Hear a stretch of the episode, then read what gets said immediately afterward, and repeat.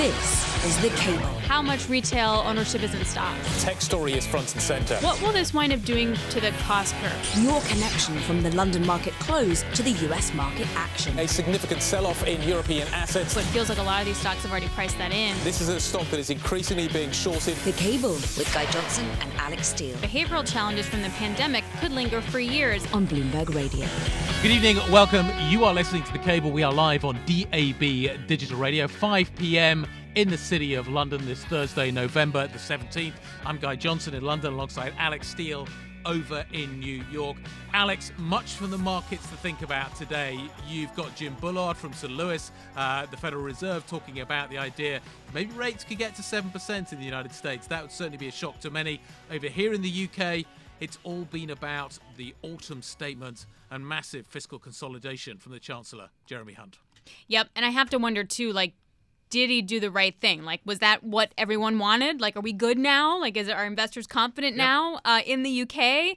I don't know. I still think it all boils down to consumer spending too, and that was also key in the OBR's assessment of the autumn budget. It's also key here in the U.S. when you're looking at home sales rolling over. You're looking at Macy's doing well, but then Kohl's not, although the stock is actually up. Um, I think it's all about how are we spending. Nobody knows.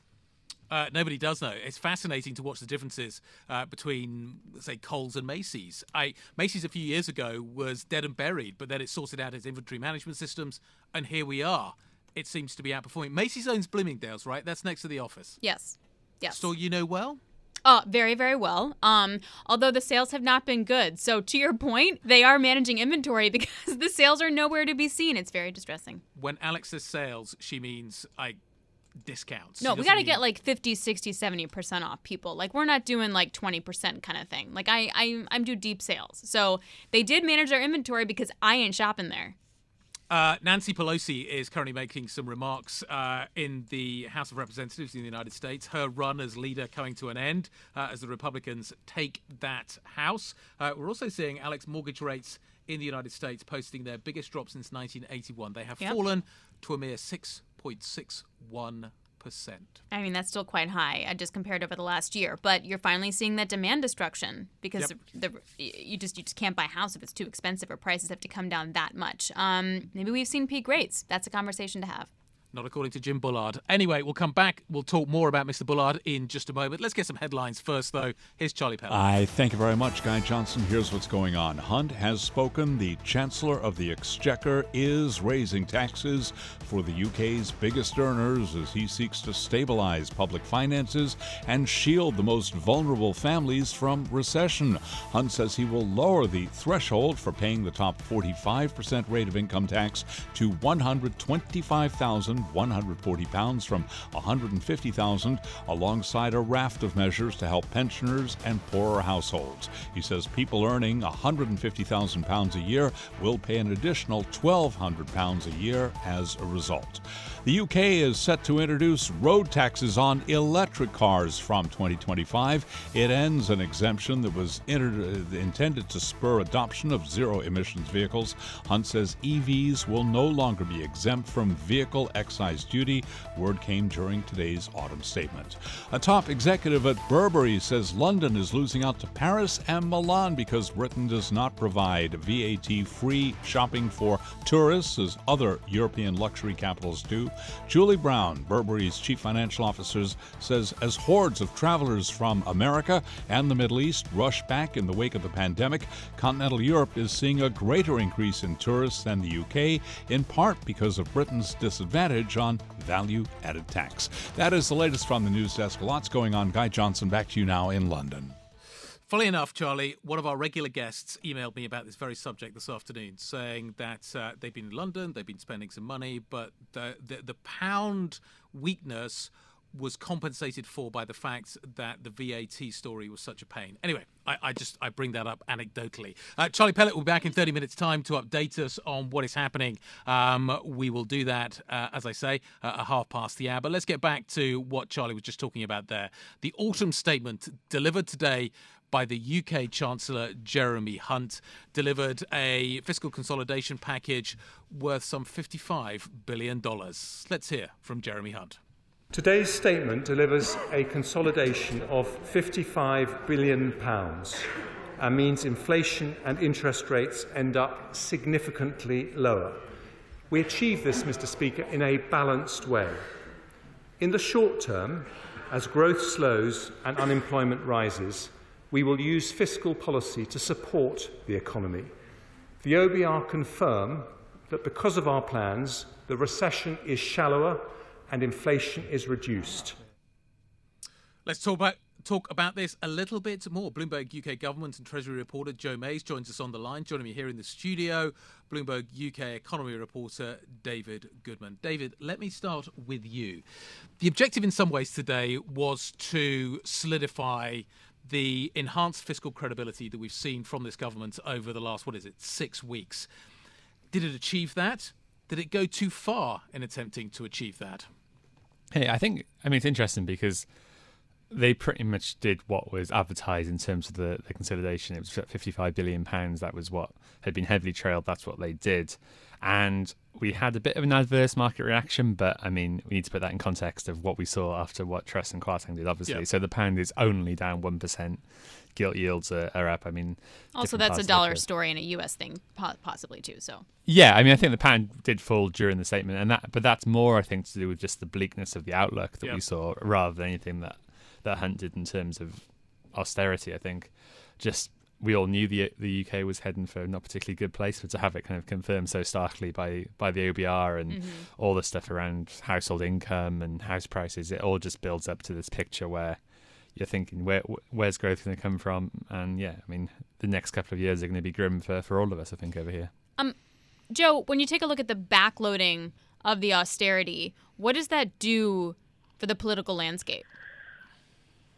Yeah, I mean, that's a very obvious political move by Hunt insofar as he doesn't want to impose pain on voters through worse public services ahead of that 2024 election. But it does mean that the next election becomes a very interesting debate between the Tories and Labour about spending plans. Will Labour say, we commit to also that, that, that big fiscal tightening that Hunter sets out? Maybe they will because they want to seem as economically credible as the Tories. But it certainly it saves Jeremy Hunt from having to impose pain on voters just as they might be going to the ballot box in 2024. In terms, Joe, do you think today was about restoring fiscal credibility, or do you think it was about setting a trap for the Labour Party? Can they be both true? Yeah, probably. I think they can both be true, yes. And uh, I think it's more the former, but a happy consequence of that is that you put Labour in that position where that they, they will probably likely sign up to it because they don't want to be seen as less fiscally credible than the Tories.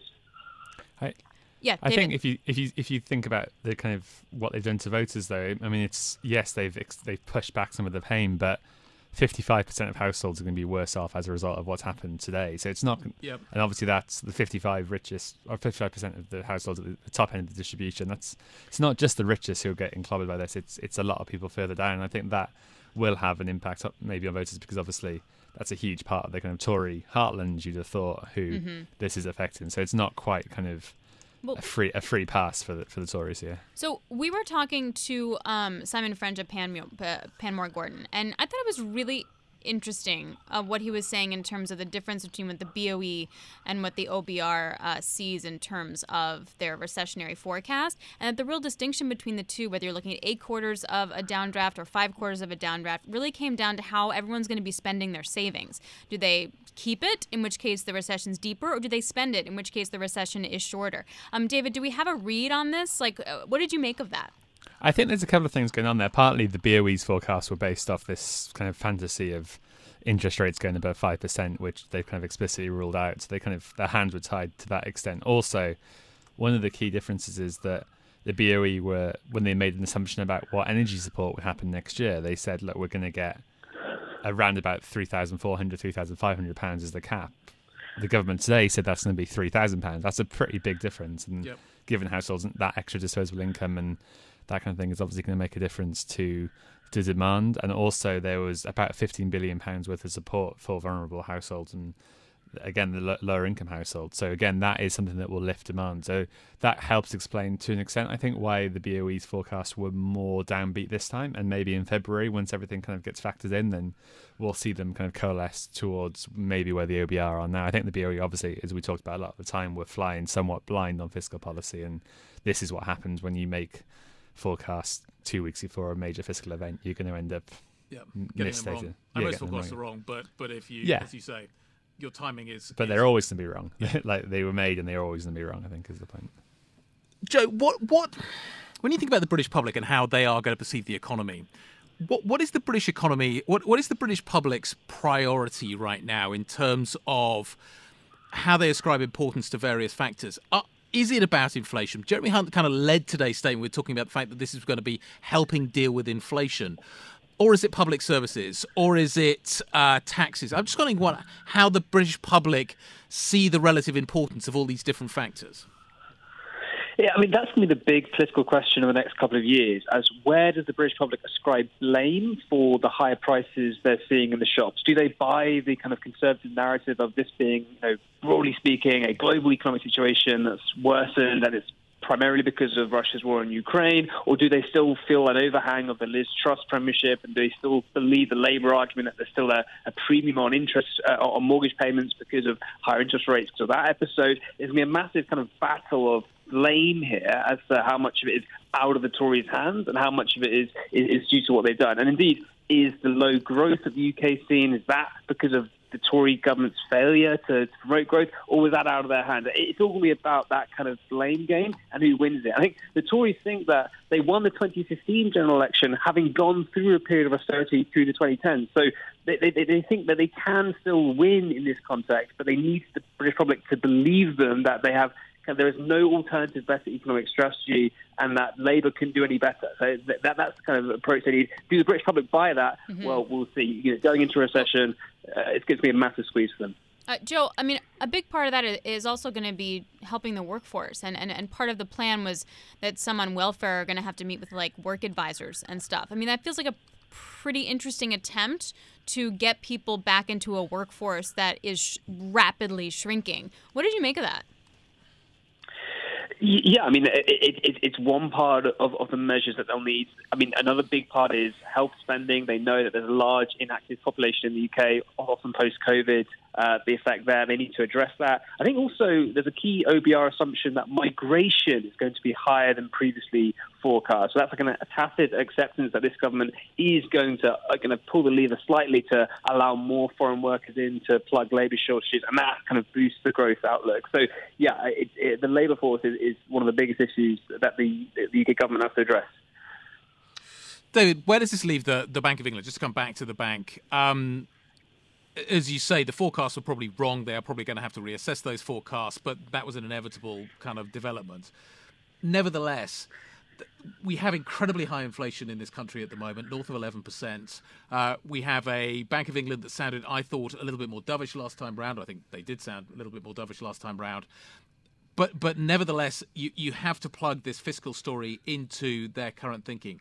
Does today's fiscal story change their thinking on whether or not it is 50 basis points next time around or 75 basis points next time around? I'm not sure on that 50 75 question. I think that they seem quite clear that 50 was going to be their preferred option. Oh, or definitely 75 wasn't what they wanted to do. I think maybe around the edges that this thing makes it a little bit more likely the peak rate might have to be a bit higher just because of the, demand boost we were just talking Yep. about. But uh, that is maybe them saying, well, I mean, if we were saying it was going to be peaking at four or four point two five, maybe four point five, like Yeah. a little bit, but nothing, nothing major. I mean, compared to what would have happened if the Truss budget had gone through and, and hadn't been dismantled mm-hmm. straight away, obviously that was to be a huge boost to demand, and they've had to have really leaned against this. I think now there's they have maybe do a little bit more, but nothing, nothing serious. I mean, I think obviously that all depends on how we go here, and if if the energy cap from from April is a bit better than they were expecting for mm-hmm. households, that means inflation comes down a little bit quicker. So that that will really be what kind of takes off a lot of the pressure. I think if we see inflation starting to fall pretty quickly from April, then that allows them to take their foot off the accelerator well. But that will obviously take some time to, to filter through. I think what was going to be really tricky for them is if we had a peak in October of where, where we got to like 11.1%, and then we had another peak in April. And if inflation is still going up, it becomes very hard for you to take your foot off the, the gas in terms of uh, rate hikes. Guys, thanks a lot. Really, really appreciate it. It was really fascinating. I also love how vibrant Parliament is. I really wish Congress was like that. Um, all right, guys, appreciate it. David Goodman, Bloomberg UK economy reporter, and Joe Mayes, a Bloomberg UK government and treasury reporter. Guy, you've been talking about this for so long. Now, what do you look forward to when it comes to? I, I wasn't looking forward to this. Well, this but, was. I, but in terms it, like it is, market moving, it's a moment. like now, what? It Oh, feels yeah, pretty grim 12%. over here. Maybe some good news. Maybe that. Maybe it would be. ve- Christmas is coming. I hear. Maybe. maybe it? that could be. You Is guys it? get Thanksgiving before that, so I've got to get through that first. But Christmas is definitely coming. Wow, it's so positive of you. That's really weird. Guy's just trying to bring it. Um, but I wonder, is it is it going to be just continued inflation reads? Is that what we're going to be looking for? Anyway, uh, we're going to discuss the OBR's forecast next. This is Bloomberg. This is The Cable with Guy Johnson and Alix Steel on Bloomberg Radio. Good evening, welcome back. You're listening to The Cable. We're live on DAB Digital Radio. Let's continue our discussion about today's autumn statement from the Chancellor, Jeremy Hunt. Uh, earlier today, down in Westminster, Bloomberg's Lizzie Burden spoke with David Miles. He is uh, a member of the Budget Responsibility Committee at the OBR, the Office of Budget Responsibility. Um, and they basically started by talking about whether or not actually this is a statement that is going to balance the books, that is going to restore credibility, even if a lot of the backloading is going to take place after the next general election in 2024. Well, I think I think backloading was the sensible thing to do, though, because the support that the government's giving to households comes through at, at the right time, both for individual households when the energy bills are so high, but also from the point of view of the broader economy, that one wants to support demand, particularly next year and early part of 2024, when otherwise the recession, which is very likely to be happening right now, would be significantly deeper. So I think there's there's a clear logic to the strategy of helping households spending a lot of money doing that right now and then in a sense clawing some of that money back, a lot of that money back in a way, so that you stop the stock of debt just ever rising relative to GDP. And so, has the Chancellor overcompensated in terms of plugging the fiscal gap, or is there a risk that we need more austerity if conditions worsen? Well, what the Chancellor has announced is a profile for taxes and spending, which just about, on our OBR central forecast anyway, just about stabilises the stock of to GDP five years from now. In fact, it slightly falls right at the end of the forecast horizon. But the margin by which that target is met is pretty small it's nine billion pounds or so, and given the size of government spending and the shocks that have hit the economy, that's a small number. Just to give you an idea of how small a number that is in many ways, just in the last week, since we produced our forecast and finalised the numbers, actually interest rates on government bonds have fallen a little bit. And that amount of headroom, 9 billion or so, if you use the gilt yields that are in the markets today, would become uh, about 20 billion. So that just shows you how much that can move just in the space of a few days, and you're trying to forecast what's going to happen five years in the future. So it's a very tight margin. And your fellow Bank of England, former Bank of England policymaker Michael Saunders told me this week that Brexit's permanently damaged the UK economy. Without it, we probably wouldn't have austerity today. Was he right? Well, the, the OBR has taken account of its best guess as to what Brexit does to the UK economy for some years now, and I don't think there's any reason to change that assessment just in the last several months. So what's actually happened to the UK economy is that since March, when we at the OBR produced our last forecast and today, there's been a lot of things that have hit the UK economy from outside. Interest rates have gone up, that's a global phenomena. Energy prices have continued to rise, it's a global phenomena. And the reason why the fiscal outlook has worsened so much relative to the beginning of the year is not really to do with developments on Brexit, which in the long run may well have a somewhat negative effect on the, on the UK economy. But that's not the reason things have got worse. Things have got worse because of these major global shocks which have hit pretty much every rich country in the world. And the Trade Secretary Kemi Badenoch told me earlier this month that the OBR's forecasts have never been, and I quote, quite right. Does it worry you that even though Liz Truss is out of number 10, senior cabinet ministers are still openly undermining the institution's calculations? Actually, I don't think that is undermining what we do. I completely agree. Our forecasts are always wrong. Everybody's forecasts Why should we listen wrong. to you? Well, let me give you an analogy, if I might. You take a sat nav, okay? I got to drive to Exeter tomorrow. I put in the sat nav. How long is it going to take me? It says three hours fifty-one minutes. Is it going to take me? Is it really going to be three hours fifty-one? I can guarantee it won't be. So that's a forecast, right? It's it's guaranteed to be wrong. Furthermore, you start driving, and the thing changes as you go along because road conditions change and it's responding to news. So in that sense, a sat nav is always wrong. It, it's guaranteed to give you a forecast that's wrong. Are they useless? No, they're of some value. There's some value because it's telling you something about a plausible future The scenario. The direction of travel. The direction that you might be going in. And that's all forecasts can ever do, and that's all the OBR can do. But but it's right that the forecast is going to be blown off course by stuff that you can't predict. And you were sidelined in the mini budget. It was a, one of the many reasons for the market turmoil after it. Should there be a rule change so that the OBR has to provide a forecast alongside any fiscal statement? I suppose governments could always say that there's a crisis. I mean, the rules of the game are that we need to produce a forecast twice a year, uh, twice in every financial year, and at the time of budgets. That's normally when it happens. Of course, the mini budget. By definition, wasn't a full budget. It was a mini budget.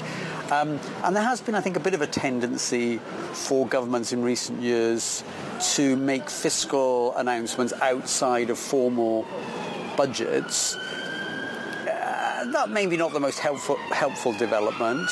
Um, but it is up to the government to decide what's a budget, what's not a budget, and we do have to produce two forecasts a year. So no formal rules were broken in what happened in September. Well, it didn't didn't play out in the best possible way for the government. That was uh, David Miles, member of the Budget Responsibility Committee, uh, speaking with Bloomberg's uh, Lizzie Burden. I just have to go back to her question of like, why should we listen to you? That was the best anti-job description I think I've ever heard. Like, maybe you listen to us, maybe you don't. The direction is important, but really, we're usually wrong anyway. I, I have to say, I laughed pretty hard about that one. Yeah. Uh, um, it, all of these things have to be based on something. And you always know that the forecasts are going to be wrong. But I guess you have to start somewhere and you have to have a general sense of the direction. That's kind of what he's pointing us in the direction of. Forecasts are going to be wrong, but they give us an idea of where we're going. The problem is, though, recently these forecasts have been Really way wrong. off. Really, really Like, wrong. Way off. like not even like oh we missed by a bit i mean they missing by a mile and again i feel like this goes back to the we just don't know what people are doing with their money and we don't know how much money they, they think that they have and that they can have and that they can spend Well, it, it's it's how they behave. When they hear bad news, do they um, say, "I'm going to substitute these savings. I'm going to use them to substitute the uh, the loss I'm going to make on my taxes, but continue to spend," or do they say, "You know what? I'm complete, completely retrenching"? Uh, and, and as we were hearing earlier, that's the big difference between where the OBR is and where the Bank of England is, and that's going to be the really interesting tussle over the next few months. Anyway, this is Bloomberg. This is The Cable with Guy Johnson and Alix Steel on Bloomberg Radio. Good evening. You're listening to The Cable on Bloomberg DAB Digital Radio. I'm Alix Steel in New York. Guy Johnson is over in London. It's just past 5:30, and we have some history uh, being made here in the United States. Uh, House Speaker Nancy Pelosi says that she will not seek re-election to the Democratic leadership. This is after she uh, led the House as Speaker for many, many years, the first woman to do so. Um, now, with the control of the House going to Republicans, um, Representative Kevin McCarthy is going to be taking that helm, and she is stepping aside uh, as leader of the Democratic Party in the House. She says it is time for the future. All right, uh, in the markets, we're looking at an S&P that's off the lows, now down just by five tenths of one percent. Uh, we kind of moved off the lows of the session once Brent rolled under rolled under ninety dollars a barrel. Maybe that's a demand destruction story that we're seeing there. We're still seeing a tr- uh, sell off all across the Treasury market, particularly in the front end with the two year yield up by 11 basis points. And we got a lot of uh, earnings still to parse through. Retail, again, some of a head scratcher here. Kohl's withdraws guidance, but the stock is kind of up, and Macy's does really, really well. We'll break that down in just a moment. Let's get some other headlines for you. Here's Charlie Pellet. I thank you very much, Alix Steel. Here's what's going on. The UK's oil and gas industry is warning that an increase in the windfall tax announced today threatens investment in the sector. Changes to the tax code make it difficult for companies to plan spending on new infrastructure that could last for decades, this according to the industry lobby group. Oil and gas production is in long term decline in the North Sea, even as the UK continues to rely on the fossil fuels for much of its heat, power, and transportation. Jeremy Hunt outlining that 55 billion pound package of tax rises and spending cuts for the UK to plug a hole in the nation's finances and restore confidence among investors. The Chancellor of the Exchequer hit the wealthy with higher taxes on wages. President Vladimir Zelensky says Ukrainian officials will travel to the site of a missile blast in eastern Poland as Kiev wants to be part of the investigation into the incident. His remarks came in a video link interview at the Bloomberg New Economy Forum in Singapore. French President Emmanuel Macron says sports should not be politicized days after it was announced to criticism that he will be attending the World Cup in Qatar if France reaches the semifinals. Speaking in Bangkok, Macron said issues about Qatar's human rights record and the environment were, quote, questions you have to ask yourself when you award the event. That is the latest from the news desk. Alix Steel, back to you now here in New York. All right. Thanks so much, Charlie Pellet, as promised. Let's go to some retail here. So, if you recall, Target didn't work out so well. Walmart, Walmart did really well. Uh, Kohl's withdrew guidance. Uh, Macy's did well. Now, some of that is idiosyncratic. Some of that is maybe more of the consumer. So let's get more into that. Um, Bloomberg spoke to Jeff Gennette. He's the CEO of Macy's, also the chairman of Macy's. Um, and they talked about holiday spending to kind of set up this conversation what we're seeing is a return back to the 2019 pre-pandemic buying pattern uh, for the holiday. That's why we're really saying, what does that mean for Thanksgiving? What does that mean for Cyber Week? What does that mean for the last 10 days before Christmas? So we're adjusting our plans to accommodate anticipated higher peaks. That was Jeff Gennette, uh, Macy's chairman and CEO. I didn't hear him mention sales, and this is the inventory point guy. Yep just just for those of us that don't spend our time shopping in the United States, Macy's versus Kohl's. Just describe the difference between these stores. I'm sure you could do it for us perfectly. No, I don't know about that, but Kohl's is where you go when you want to downshift. Where right. you want to spend less and get something basic that's not going to last you very long, then you kind of go to Kohl's.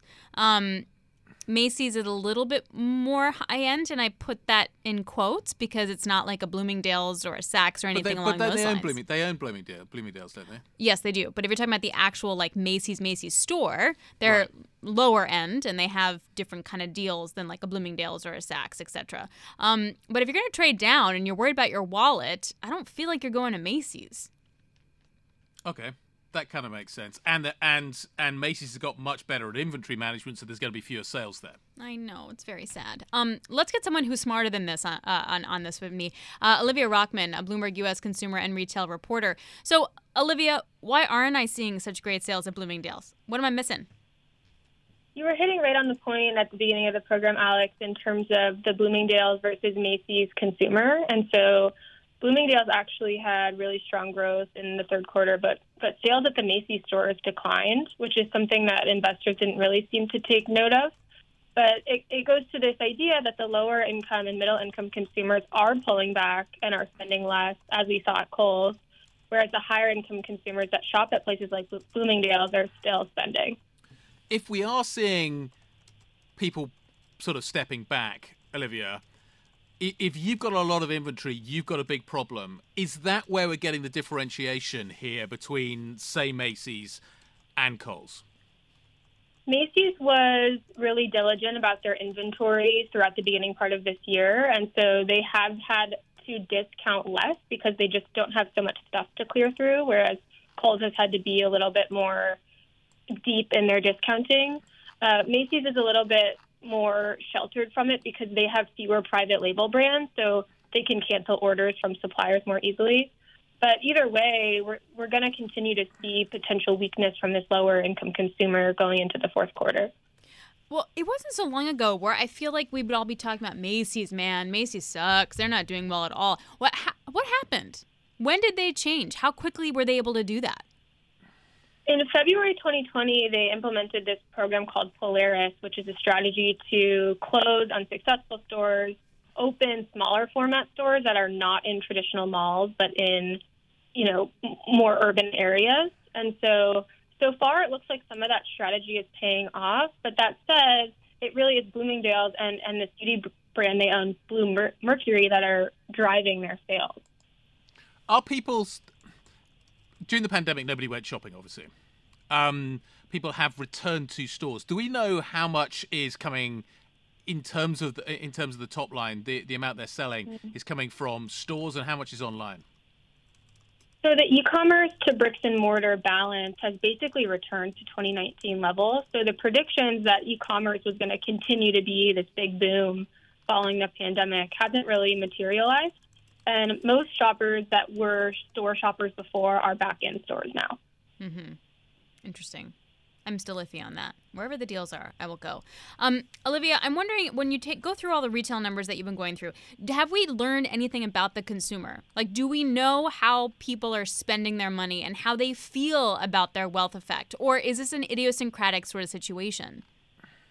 I think that the economic data from retail sales yesterday really paints the picture, which is that consumers are spending on food, they're going to restaurants, but they're not really spending as much on electronics anymore. They're cutting back on hobby stores and, and books and apparel. And so necessities are doing fine. We saw that at Walmart. They did great in grocery. But things that are more discretionary are either being cut back or people are looking for deals. I mean, we saw really strong growth at TJ Maxx, which is a discount off price retailer. And so that seems to be the emerging picture so far this season. Olivia, great stuff. Thank you very much indeed. Really appreciate the coverage. Bloomberg's Olivia Rockeman on what is happening with the retailing story stateside. Alix, over here, the, the story in some ways today has been about Burberry Hmm. and the revitalization of Burberry. Um, they've got a really cool new designer, uh, and apparently Britishness is going to be on which they is going to be the theme on which they base their future, which just slightly concern me at the moment because Britishness doesn't feel particularly positive at the moment. No, but plaid does. Plaid is check for So- anybody that wants a translation. Yeah. Okay. So sorry. Um. Yeah, and also like really aggressive growth foretag forecast, like two to three Yeah. years to grow revenue to four billion uh, pounds, and then after that to five billion pounds. Even though we could be in a recessionary environment for a bit, I mean, it was pretty aggressive. And also, you're welcome because apparently it's a lot of Americans going over and buying Burberry stuff. Not me, because again, no sales, but that's just me. Um. Okay. Coming up, we'll get your crypto check on what's going on with the industry. This is Bloomberg. This is The Cable with Guy Johnson and Alix Steel on Bloomberg Radio. Good evening. Listen to Cable, Bloomberg DAB Digital Radio. I'm Alix Steel in New York. Guy Johnson is over in London. I I feel like it's 5:40. Let's check in on crypto, and I say that because I feel like we're getting a drip, drip, drip feed of of the line of where all the money is not flowing into from FTX. Yeah. We just don't know the next shoe to fall. It does feel like we're literally tugging on a thread, and things just keep unraveling. Uh, It's I honestly I thought we'd reached peak craziness, but we ain't there yet. Um, I get I got a new CEO at FTX, and he's basically gone in, and you, you get the sense he is utterly amazed at what has been going on. There have been loans to executives. There has been collateral used here, but uh, maybe it's not collateral. Um, they don't know where all the uh, all the assets. Are. It is amazing. Well, to, so, so to that point, so this was the the latest revelation here, is that top executives at FTX got loans from Alameda, which is the hedge fund firm of SBF. Now remember, Alameda also got loans from FTX using customer funds. A, where is the collateral for all of this? What is the collateral for all of this? And also, what? That just sounds crazy. Uh, Katie Greifeld is joining us now. She's going to help us break it down. So, I- I- explain to me how some of this winds up making any sense at all. Um, I don't think it actually makes a ton of sense, and I think that's part of the huge problem. I mean, just in the last week, it's uh, come to light just how interconnected the two arms of SBF were when you're talking about the exchange and then the trading arm. And I mean, that's what's being untangled right now, and that's sort of uh, the trickle that we're seeing come out in some of the bankruptcy filings today. Um, in terms of understanding the assets that actually are there, how far down the road are we to understanding what is left? You know, it doesn't feel like we're very much close to that as all at all. When you think about uh, how just the magnitude of coins that are still missing. I mean, let me pull it up. What did we learn today? That what they've only located about I don't know 700, 700 and something. Exactly, exactly. So there's still a big hole there, and I, that is uh, has to be one of the top priorities here. Well, Katie, if a lot of these loans were backed by FTT, which is the token associated with FTX, and that in essence is almost zero, mm. could the money like just be gone? I don't want you to speculate, but I, but I, I just want I just want to understand what that could look like. Well, I'll put it in someone else's word, uh, as journalists often do. So, I mean, it is the there's a pure fact there, which is if your collateral is going down to zero, that's just how the numbers work. But it was interesting to have Binance CEO uh, CZ on CNBC today uh, saying that you know he would be concerned about anyone using the tokens that they create for leverage as a collateral. Of course, he's taking a bit of a victory lap here, uh, having backed out of that deal, and I don't know at this point looking pretty much unblemished, but it's a fair wait, point. So what? Is, so right now, okay. Katie, but uh, but uh, when we okay, let's talk about Binance. Yeah. Are people speculating that other exchanges, other setups have maybe as lax controls as we've seen at FTX? I, this is a pretty damning indictment on the whole industry. It is. It is. And I think it's interesting that, I mean, even U.S. publicly listed companies, I'm thinking about Coinbase, for example, which comes under the purview of the SEC. Again, this is a public company. Uh, it's just being battered here. I mean, if you look at the, the declines this week, it's down uh, well over double digits. And in terms of the other exchanges, there are a lot of concerns. I think Crypto.com mistakenly sending uh, hundreds of millions of dollars worth of coins to uh, the wrong wallet didn't exactly restore confidence in the in the uh, system overall, but just feels like everyone at this point is waiting for the next shoe. Katie, uh, thanks a lot. Katie Greifeld joining us. I have to say, there was an article on Bloomberg that talked about employees of FTX, from top executives to to lawyers, for example, and how they felt when they learned the news. I mean, apparently executives were like throwing up. They were just like so upset by everything. I mean, imagine, and your life savings might be wrapped up in that. Anyway, it's a hot mess, uh, as one might say. All right, coming up, we'll talk more about the economy. We got some housing numbers out, they weren't great. Uh, also, we'll talk about Jim Bullard. Just how hawkish is he? This is Bloomberg. This is The Cable with Guy Johnson and Alix Steel on Bloomberg Radio. Even under these generous assumptions, the policy rate still isn't at a zone that might be considered sufficiently restrictive. To get to this sufficiently restrictive level of policy, uh, we'll need to increase the policy rate further. That was Federal Reserve Bank of St. Louis President Jim Bullard setting the world on fire a little bit earlier on. Basically, he's now saying that the Fed should raise interest rates to at least five to five and a quarter percent, basically to deal with the highest inflation that we've seen in the United States uh, in over 40 years. Uh, this was the quote. In the past, I have said 4.75 to 5. This was uh, him speaking to reporters um, in Kentucky. But based on this analysis today, I would say 5 to 5 and a quarter is the minimum level that Fed fund rates should proceed to now. He talked about a range of basically 5 to 7%. 7% uh, is a, uh, a rate that is way beyond where the markets currently have the, uh, the Fed priced. Uh, joining us now to discuss this, Bloomberg's Mike McKee. Mike, what would it take to get the Federal Reserve to raise the Fed's funds rate to 7%? inflation not moving over the next year. uh, if inflation were to stay high, then the Fed would have no choice but to keep going. And basically, what uh, Bullard was doing was a thought exercise of what would be the worst case scenario. He wasn't suggesting it was going to happen, but he was using the Taylor rule, uh, the rule that helps you figure out what rates would be uh, to plug in numbers that would be the kind of thing that uh, you you would have a a Fed, a worried Fed, a much higher inflation rate, or an inflation rate that's so sticky and doesn't come down. But the five and a quarter, that's just about where the market is priced right now. So he's uh, not uh, doing anything outrageous. But, that, but that's the maximum for case. the market. That's the maximum for the market. He's talking about this being the minimum for the Fed. And they're also looking at the market's still looking at cuts for the back half of next year. Well, yeah, that that part I think everybody in the Fed would disagree with and would tell people certainly don't price those in. I mean, they they start looking at cuts at the uh, May June meeting time period. Um, that is based, I guess, on the idea that we would be in recession uh, by that time. And most of the people who think we will go into recession think it'll be later in the year. But it all depends on how fast inflation goes down. And that was another interesting thing that uh, Jim Bullard had to say. He thought that once disinflation starts, it's going to go very quickly. Well, yeah, uh, that's well, that's what. Okay, let's just talk about that because, in some ways, does a higher rate from the Fed, a higher terminal rate, make cutting does, does, does that mean the cuts forward and make them more aggressive on the downside? I.e., if they if they go too far, do they then have to react more quickly and cut more? Well, I hate to say that would be data dependent, but that would be data dependent.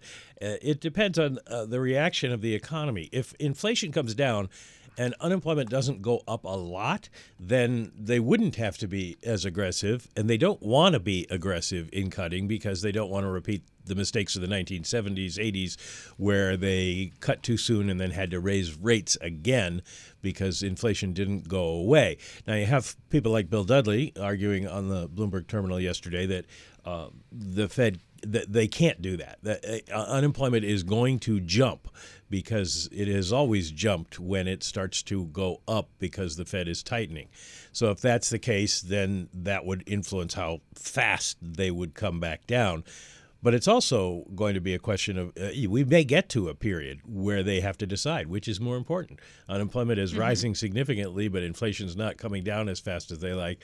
So what do you do? Keep rates where they are, well, raise rates, or do you cut? Well, Bloomberg Economics was saying that it looks like the market is still expecting the Fed to react to slower growth in a way that they won't, that they'll won't be reacting to a recession in the same way we might have thought over the last 15 years. That seems to be the argument the Fed's making that we are committed to this. We're not going to do the Fed put this time. But uh, markets only know what they know, and 90%, I think, of the people who are, uh, I, I, would go higher than 90% of the people who are on trading desks now were not here when Paul Volcker was the uh, chairman of the Fed. So they don't have an experience with that, and, and they, they're doing what they know.